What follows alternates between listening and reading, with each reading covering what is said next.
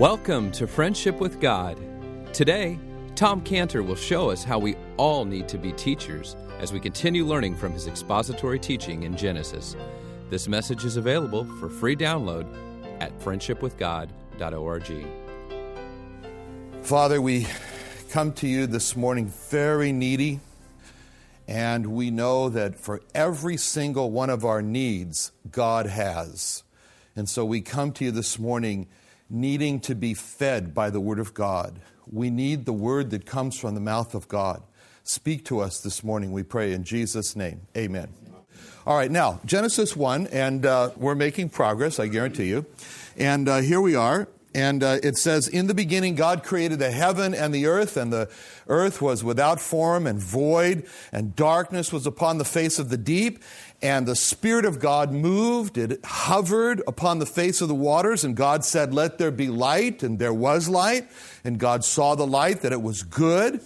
And he, God divided the light from the darkness, and God called the light day, and the darkness he called night, and the evening and the morning were the first day. They were day one. Now, I'm going to show you, we're going to start off with review, and I'm going to show you three verses. And these three verses have the same word in it. They have the same Hebrew word, three different English words. And the game is you're going to tell me which one of the words, the English words, is the same three words. Do you understand?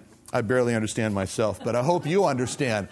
First, is Genesis 1 2. That's where we are. Just keep in mind this review. God was with, no, the earth was without form and void, and darkness was upon the face of the deep, and the Spirit of God moved upon the face of the waters. Okay, that's the first verse, okay? Now, Deuteronomy 32 11. Deuteronomy 32 11. So turn to that. Deuteronomy 32 11. You got it? Okay, good. Don, would you read that verse for us, please? 32, 11 and 12. 11 and 12. As an eagle stirreth up her nest, fluttereth over her young, spreadeth abroad her wings, taketh them, beareth them on her wings. So the Lord alone did lead him, and there was no strange God with him. Okay, very good. Deuteronomy 32, 11 through 12. Now, the last verse is Jeremiah 23, 9. So you have five fingers on your hand, so you can use, keep three places very easily. Mine heart within me is broken because of the prophets. All my bones shake. I am like a drunken man, and like a man whom wine hath overcome, because of the Lord and because of the words of his holiness. Okay, very good. Very good. Three verses, one Hebrew word, three English words. Okay, where is it in verse in Genesis 1 2? Which word is it? Move, hover. Okay, very good. Only used three times in the Bible. I've, this is the only three places where this word is used. Next place, Deuteronomy 32 11. Which one is it? Fluttereth. Okay, very good. And Jeremiah 23 9. Yeah, shake. Very good. Shake. Very important. The three words here, that's the word here that we've been that we studied last time. It's the root word rachaf. Everybody put your hand over your mouth, say rachaf. Say that. Gesundheit. All right. So that's tra- that's translated move, which is the hover. It's used as I mentioned these three times. But these three pictures are a wonderful picture of this word rachaf, and you can see from Deuteronomy 32:11 that as the picture of the mother eagle, and she is all concerned over her young, and she sees her young, and she's got the Jewish mother syndrome. That's what she does. and she's all about, come on, get up. You need to fly. You need to not be afraid of heights. You can't be afraid of heights. You're an eagle. And so she's fussing over them and, and spreads out those massive wings of hers and puts them up on her wings. And then she starts off on the fly. That's all to do. And it starts with the word hover, rakaf. Now, you know, it's so important, what's so important for us to do so very important is is uh, in fact turn to let's see how important this is because you don't have to keep those other places anymore. So now turn to luke 11 1 luke 11 1 because here's something very very important for us to do as followers of the lord jesus christ. Here's what it says in luke 11 1 And it came to pass that, as he was praying in a certain place, when he ceased, one of his disciples said unto him, Lord, teach us to pray, as John also taught his disciples. So, got the picture? We do have two groups here. We have followers of John, we have followers of the Lord Jesus Christ.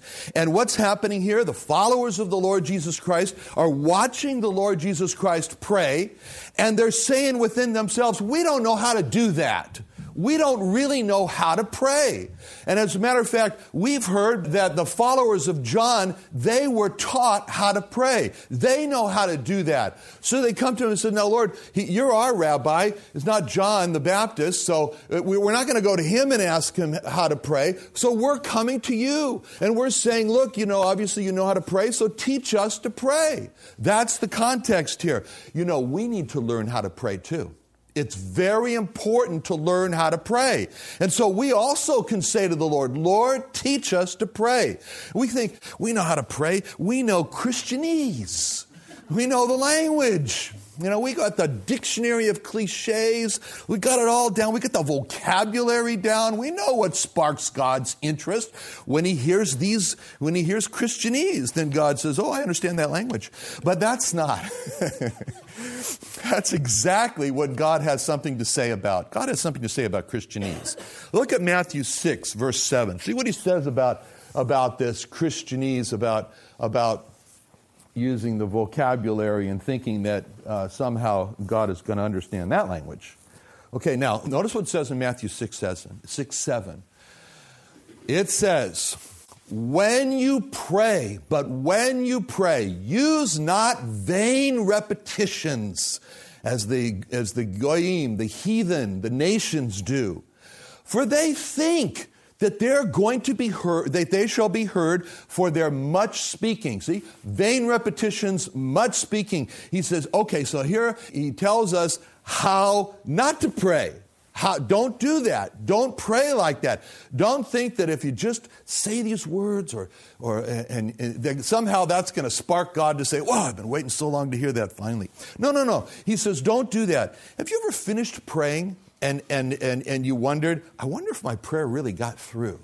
I wonder if it got through to God. I wonder if I really connected up with heaven just now on that prayer. How can we correct that problem? What can we do? Well, first, pray intelligently. You know, don't turn this off. don't, don't, don't turn this off when you pray.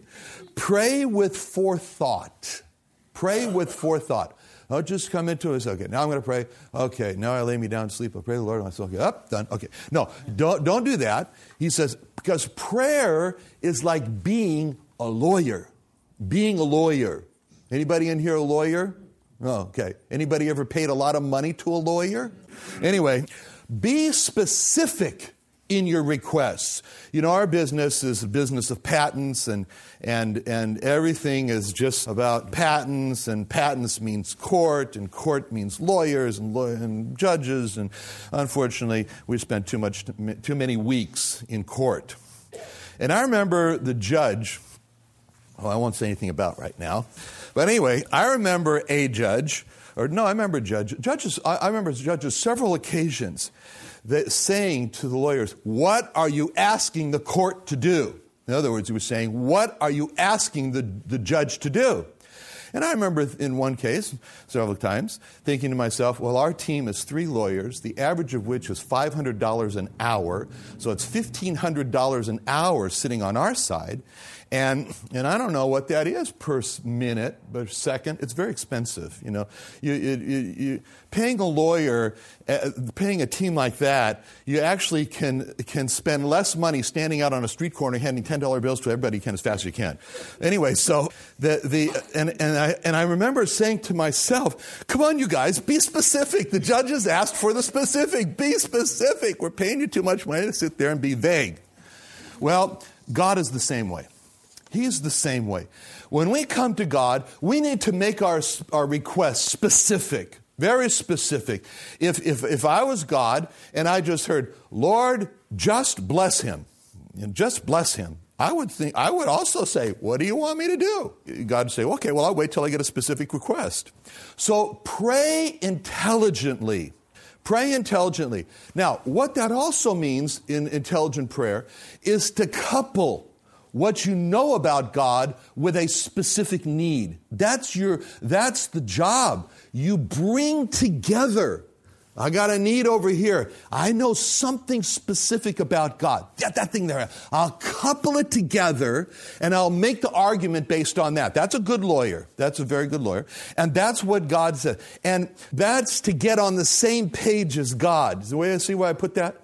It's not to get God on our page. It's us to get on God's page. It's to get on God's page because prayer is not forcing the hand of God. That's not what prayer is. It's not forcing the hand of God. It's asking God to do what He wants to do, but He's withholding, waiting for prayer. See? So what we must do is to find out what does God want to do? And then say, that's what I want to do. And then ask Him for that. That's what prayer is. Now, in order to do that, we need to know what God wants to do, which means we need to know God. We need to know about God. And this verse in Deuteronomy 32 11 is very important for prayer because the word rakaf in this verse tells us something very important about God. What does it tell us? It tells us that our God is a fluttering God. He's a God who hovers. He's a hovering God. He's a God who's got the concerned hovering. He's, got, he, he's the cons- God with the concern hovering. Now, we think about that. We store that in our arsenal of, of, of arguments. So you argue, you argue, you argue, you know, and that's what prayer is. And so you argue, in other words, you bring this to God and you say, Oh God, you are a God who moves and hovers over your creation. You care. You're concerned about it. And you made this person, and because you care for that person, I'm asking you to couple the need. Okay? And So, oh God, you care so much that you flutter over your own. You know, God, you have the Jewish mother syndrome. You know, you can say those things in prayer. So I'm calling on you to hover over the care and the concern. You, God, it says when you saw the multitude, you were moved with compassion. So you're a God who gets moved with compassion. Lord, Lord, look there, move, get moved with compassion. That's the kind of arguments that God wants to hear in prayer. Now, that's very important. We can learn from Rakaf. The other verse in Jeremiah 23 9 tells us another thing about the word Rakaf. Jeremiah 23 9, you remember when prophet said, My bones shake the, because of the words of God, the words of His holiness. This has to do with teaching. This has to do with teaching. You know, we're all to be teachers. Did you know that? We are all called to be teachers. If you have children, grandchildren, or even somebody else's children, doesn't matter, is you are called upon to be teachers. That was the thing that God said to Israel twice in the very famous Shema part. Hear, O Israel. And you go down further in Deuteronomy 11, 18 through 19, where he says, You lay up these words in my heart and in your soul, bind them for a sign upon your hand. That may be as frontlets between your eyes, and ye shall teach them unto your children. No, you shall teach them your children, speaking of them, and that's teaching. When thou sittest in thine house, and thou walkest by the way, liest down when thou risest up. See, teaching, teaching, teaching. Have you ever thought how the Great Commission is a command to teach? Have you ever thought about that? The Great, oh, I thought the Great Commission was just, just go there and preach, preach them into heaven. No, no. It says it's a command to teach. What does it say in Matthew 28? The Great Commission. Go ye into all the world and what? And teach all nations. Go ye therefore and teach all nations, baptizing them in the name of the Father and the Son and the Holy Ghost, teaching them to observe all things whatsoever I have commanded you, and lo, I am with you always, even to the end of the earth. Teaching, teaching, teaching. It's a call to teaching. We need to be good teachers. Tom, today you talked about the importance of teaching. What kind of teachers does God want us to be? Uh, that's an excellent question because you could. Uh, from what was said today, what the Bible says, you could say to yourself, Good night. I didn't go to college to become a teacher. I don't feel I'm a teacher. Uh, that's just not my calling. It's not my gift. And is that what it means? Well, not really, because the kind of teaching that God is talking about here is not professional. It's what we might call confessional. It means that when you teach God's word.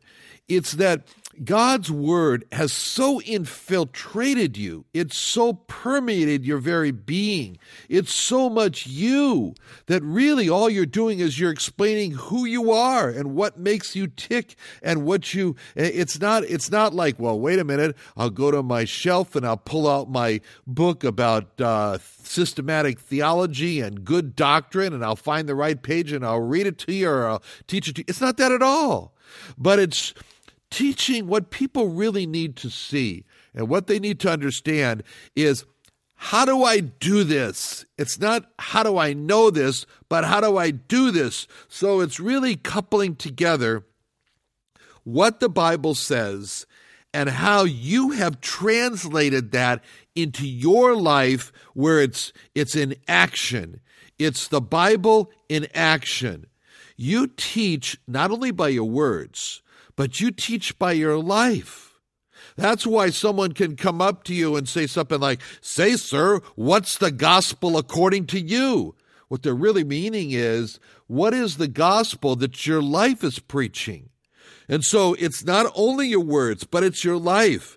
And it's, you might explain to people, look, I do this because the Bible says this or or I don't do this because the Bible says this. That's teaching. That's applicational teaching and that's the kind of teaching that God wants to have happen. That's why he's saying to you saying to us foremost in Deuteronomy 6 and in Deuteronomy 11 he's talking to the fathers and he says teach your children and teach them when you get up and when you walk and when you lie down and all the time teach them you can't teach that way unless you're meditating on the Word of God, unless the Word of God is on your mind, unless it, unless it's it's it's your it's your amusement, it's your recreation, it's what you choose to think about.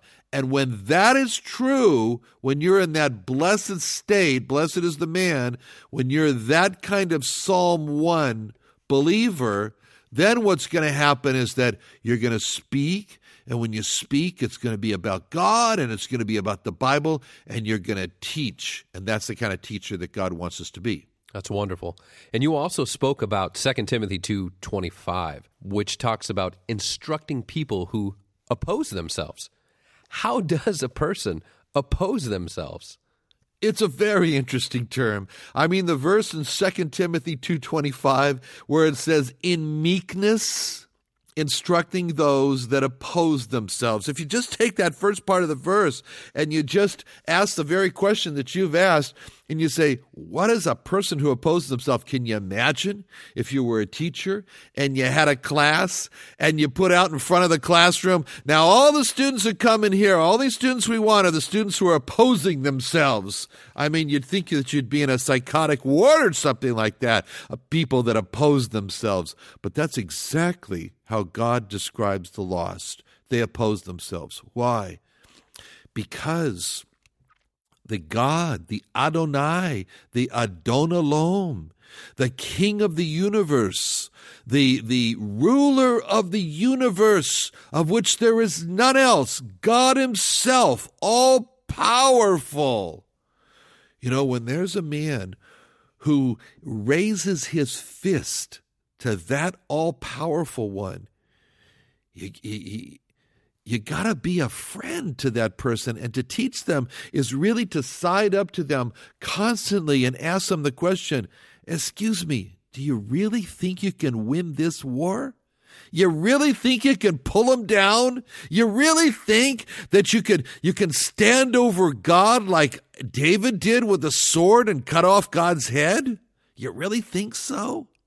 And so and, and of course he can't do that it's absolutely impossible. So for him to stand there and shake his fist up at the Almighty God who's giving him his very next breath to breathe, who only has to look at him and to reduce him to a pile of ashes, for him to do that is to oppose himself. And so therefore, the, the, the, the teacher has got to be gentle. That's why the verse says, in meekness. In other words, if you really want to win over that person, then what you have to do is to go there and to consider. You say, Look, you know, I understand what you're doing. I used to be there. I used to do that. Let me help you. Let me show you. Yet let me gently and with comfort show you. See, that's how you teach a person in meekness who opposes himself. It's the exact opposite of going in there and saying, You're stupid for trying to fight God. And not only that, you're personally offensive to me. So what do you think about that? No, no. It's the exact opposite pole of meekly and with compassion saying, you know what? I used to be there and I understand and I want to help you. Let me help you, friend. See, that's what it means to, in meekness, instruct those that impose themselves. And that's a great way of explaining how to teach someone who opposes themselves. But what is the ultimate goal of teaching somebody who opposes himself? You know, the ultimate goal is exactly what God said in 2 Timothy 2:25. He says that we are in meekness to instruct those that oppose themselves and then he says if God peradventure will give them repentance to the acknowledging of the truth. See, when you take those words, they give us our marching orders and they give us such clues because it says here that the goal is repentance. And what does repentance mean?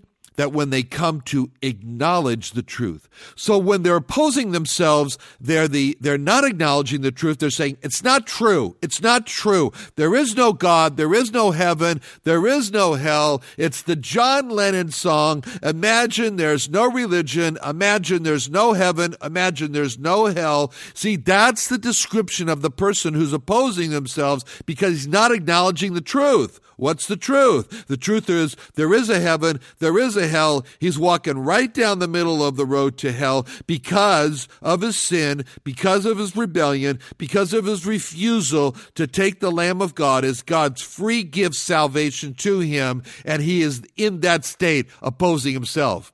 And God says that person needs to be saved. And God says the way to salvation for that person is repentance. And so the goal of instructing somebody who opposes himself is to bring them to repentance. Repentance. Repentance. Repentance means an about face. An about face of what? An about face on how they view themselves. How do they view themselves? Well, the truth is, the Bible truth is, we are bankrupt before God. God has descriptions. They go like this You're poor, you're wretched, you're miserable, you're blind, you're naked. That's the truth. That's what the Bible says about us. But as opposed to that, people who oppose themselves say, I'm rich, I have need of nothing, I'm in increased with goods. I'm really it. I'm the cat's meow. See? So your goal, our goal is to bring them to acknowledge the truth. No. To bring them to acknowledge the truth.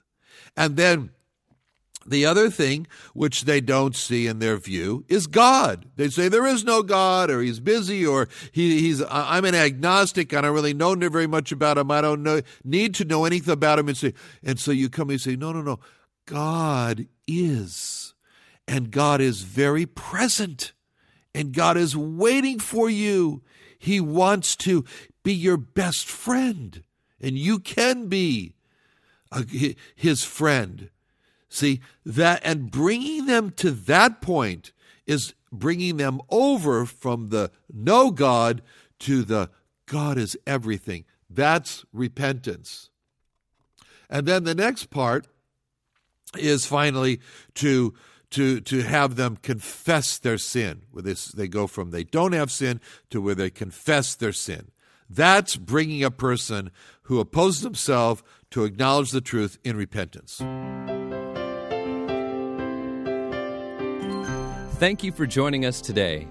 Tomorrow, Tom Cantor will continue with his expository messages from Genesis. Today's message and previous messages are available for listening or free to download from our websites at friendshipwithgod.org or israelrestoration.org. There you can learn more about Tom Cantor and study more about friendship with God through the Lord Jesus Christ. You can also contact us directly by phone if you'd like to receive a copy of today's broadcast or other resource or materials. Call us at 1 800 247 3051. Once again, that's 1 800 247 3051. You can also find us on Facebook, or you can send an email to Tom Cantor at friendshipwithgod.org. We'd like to hear more about what you like about friendship with God. Join us again tomorrow as we continue our study from the Bible.